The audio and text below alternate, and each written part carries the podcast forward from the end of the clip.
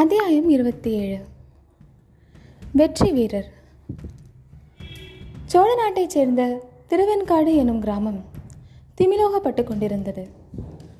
பல்லவ சாம்ராஜ்யத்தின் குமார சக்கரவர்த்தி நரசிம்மவர்மர் அன்று அந்த கிராமத்திற்கு விஜயம் செய்ய போகிறார். தம் ஆரியர் தோழரான வீர தளபதி பரஞ்சோதியையும் அழைத்து வரப்போகிறார் இந்த செய்தி வந்ததிலிருந்து அந்த ஊரார் யாரும் பூமியிலேயே நிற்கவில்லை.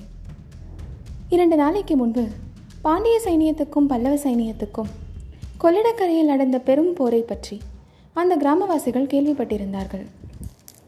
பாண்டியன் ஜெயந்தவர்மன் தோல்வியடைந்து புறமுதுகிட்டு ஓடியதை பற்றியும் அறிந்திருந்தார்கள்.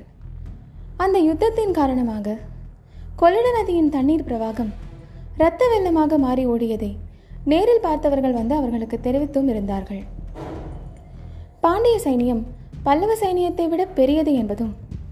மாமல்லர் பரஞ்சோதி இவர்களின் வீர சாகச செயல்களினால்தான் பாண்டிய சைனியம் தோல்வியடைந்து சிதறி ஓடியது என்பதும் எல்லோரும் அறிந்த விஷயங்களாயின. அப்பேற்பட்ட வீராதி வீரர்கள் வருகிறார்கள் என்றால் அந்த கிராமவாசிகள் தலை தெரியாத ஆனந்தத்தில் மூழ்கி இருந்ததில் வியப்பு ஒன்றும் இல்லை அல்லவா? ஏற்கனவே அந்த கிராமவாசிகளுக்கு இன்னொரு வகை அதிர்ஷ்டம் கைகூடியிருந்தது. பத்து தினங்களுக்கு முன்பு திருநாவுக்கரசர் பெருமான் அவ்வூருக்கு விஜயம் செய்து சைவ திருமணத்தில் எழுந்தருளியிருந்தார். ஆலய பிரகாரங்களில் அப்பெரியவர் தம் திருக்கைகளினால் புல் செதுக்கும் திருப்பணியை நடத்தியதுடன் மாலை நேரங்களில் ஆலய மண்டபத்தில் தம் தேனிசை பாசுரங்களை சீடர்களை கொண்டு பாடுவித்து வந்தார். அவ்விதம் சிவானந்தத்திலும் தமிழ் இன்பத்திலும் ஆழ்ந்திருந்தவர்களுக்கு சக்கரவர்த்தி திருக்குமாரரும் அவருடைய வீர தளபதியும் வரப்போகும் செய்தி. மேலும் குதூகலத்தை உண்டாக்கிற்று. திருநாவுக்கரசரை தரிசிப்பதற்காகவே மாமல்லரும் பரஞ்சோதியும் வருவதாக ஒரு வதந்தியும் பரவியிருந்தது. ஆனால் நமச்சிவாய வைத்தியர் வீட்டை சேர்ந்தவர்களுக்கு மட்டும் உண்மையில் அவர்கள் வருகிற காரணம் என்னவென்று தெரிந்திருந்தது. பரஞ்சோதியின் அருமை தாயார் அந்த வீட்டில்தான் இருந்தாள். பரஞ்சோதிக்கு வாழ்க்கைப்படுவதற்காக காத்திருந்த பெண்ணும் அந்த வீட்டில்தான் இருந்தாள். அப்படி இருக்கும்போது தளபதி பரஞ்சோதியும் அவருடைய தோழரும் திருவெண்காட்டுக்கு வருவதற்கு வேறு காரணம் எதற்காக தேட வேண்டும்? எனவே அந்த கிராமத்தில் மற்ற எந்த வீட்டையும் விட நமச்சிவாய வைத்தியரின் வீட்டிலே குதூகலமும் பரபரப்பும் அதிகமாக இருந்தது என்று சொல்ல வேண்டியதில்லை அல்லவா? சாதாரணமாய் சாந்த நிலையில் இருப்பவரான நமச்சிவாய வைத்தியர் அன்று வீட்டுக்குள்ளிருந்து வெளியிலும் வெளியிலிருந்து உள்ளேயும் நூறு தடவை போய் வந்து கொண்டிருந்தாள். அவருடைய மனையாள் தன் மகள் உமையாலை ஆடை ஆபரணங்களால் அலங்கரிப்பதில் அன்று காட்டிய சிரத்தை அதற்கு முன் எப்போதும் காட்டியதில்லை. உமையாளின் தம்பியும் தங்கைகளும் அவளை பரிகாசம் செய்வதில் மிகவும் தீவிரமாக இருந்தார்கள். உமையாளின் உள்ளமும் பெரும் புயல் அடிக்கும் போது கொந்தளித்து அலைவீசும் கடலை ஒத்திருந்தது. பரஞ்சோதியின் அன்னை கண்ணீரும் கம்பலையுமாக தன் ஏக புத்திரனை எதிர்பார்த்த வண்ணம் இருந்தாள். இப்படி இங்கு இருக்க திருவெண்காட்டுக்கு ஒரு யோசனை தூரத்தில் வந்து கொண்டிருந்த மாமல்லர் பரஞ்சோதி இவர்களுக்குள்ளே மாமல்லரிடமே உற்சாகம் அதிகம் காணப்பட்டது. பரஞ்சோதியின் முகத்தில் சோர்வு அதிகமாக இருந்ததுடன் அவருடைய குதிரை அடிக்கடி பின்னால் தங்கியது. அவரை மாமல்லர் அவ்வப்போது பரிகாசம் செய்து விரைவுபடுத்தினார். இது என்ன தளபதி? உம்முடைய குதிரை ஏன் இப்படி பின்வாங்குகிறது? உம்முடைய அவசரம் அதற்கு தெரியவில்லையா என்ன? குதிரைகளை வேண்டுமானால் மாற்றிக்கொள்ளலாமா? என்றார். உம்முடைய முகம் ஏன் இவ்வளவு பிரகாசமாக இருக்கிறது? இதென்ன? நீர் உம்முடைய காதலியை காணப் போகிறீரா அல்லது கொலைக்களத்துக்கு போகிறீரா? பயப்படாதீர்கள். நான் நல்ல வார்த்தை சொல்லி உமையால் உம்மை அதிகமாக கண்டிக்காமல் பார்த்துக்கொள்கிறேன் என்று கேலி செய்தார். பொறுத்து பொறுத்து பார்த்து கடைசியில் பரஞ்சோதியால் பொறுக்க முடியாமல் போகவே அவர் கூறியதாவது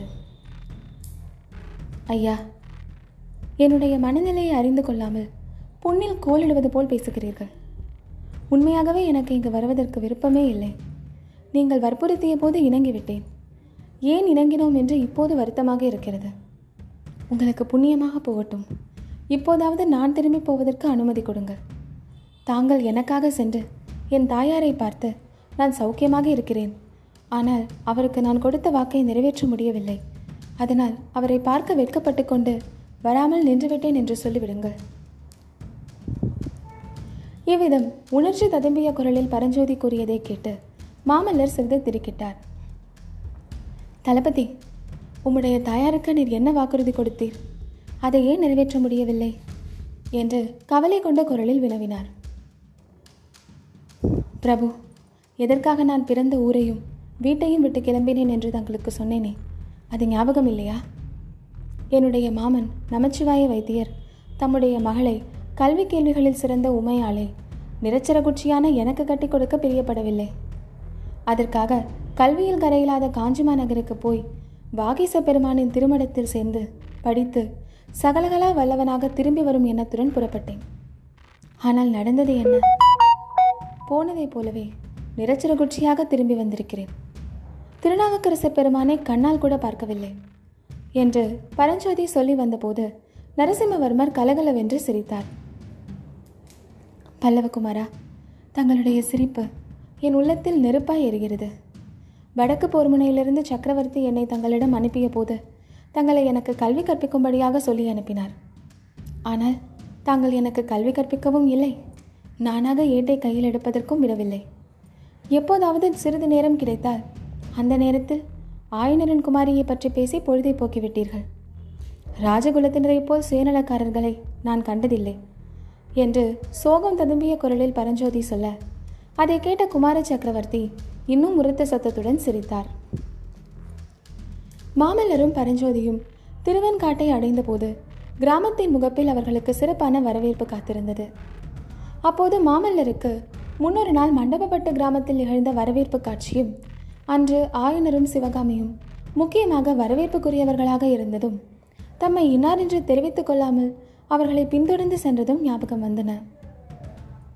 ஆஹா அதற்கு பிறகு எத்தனை எத்தனை சம்பவங்கள் நிகழ்ந்துவிட்டன இதற்குள்ளாக கண்ணபிரான் மண்டபப்பட்டு கிராமத்துக்கு சென்று கொள்ளிடக்கரை சண்டையை பற்றியும் பாண்டியன் புறமுதுகிட்டு ஓடியதை பற்றியும் சொல்லியிருப்பான். சிவகாமி எவ்வளவு மகிழ்ச்சி அடைந்திருப்பாள் எவ்வளவு ஆர்வத்துடன் தம்முடைய வருகையை எதிர்பார்த்து கொண்டிருப்பாள் இந்த தடவை அவளும் மற்ற கிராமவாசிகளுடன் வந்து தம்மை வரவேற்பாளா? மாமல்லர் இத்தகைய மனோராஜ்ய பகல் கனவுகளில் ஈடுபட்டிருந்த சமயத்தில் குமார சக்கரவர்த்தி நரசிம்ம பல்லவேந்திரர் வாழ்க. கங்க மன்னனையும் மதுரை பாண்டியனையும் போரில் புறம் கண்ட வீர மாமல்லர் வாழ்க. வீராதி வீரர் தளபதி பரஞ்சோதி வாழ்க என்பது போன்ற ஆகாச மலாவிய கோஷங்கள் அவருடைய பகல் கனவுகளை கலைத்து திருவெண்காட்டு கிராமத்துக்கு அவர்கள் வந்துவிட்டதை தெரியப்படுத்தினார்.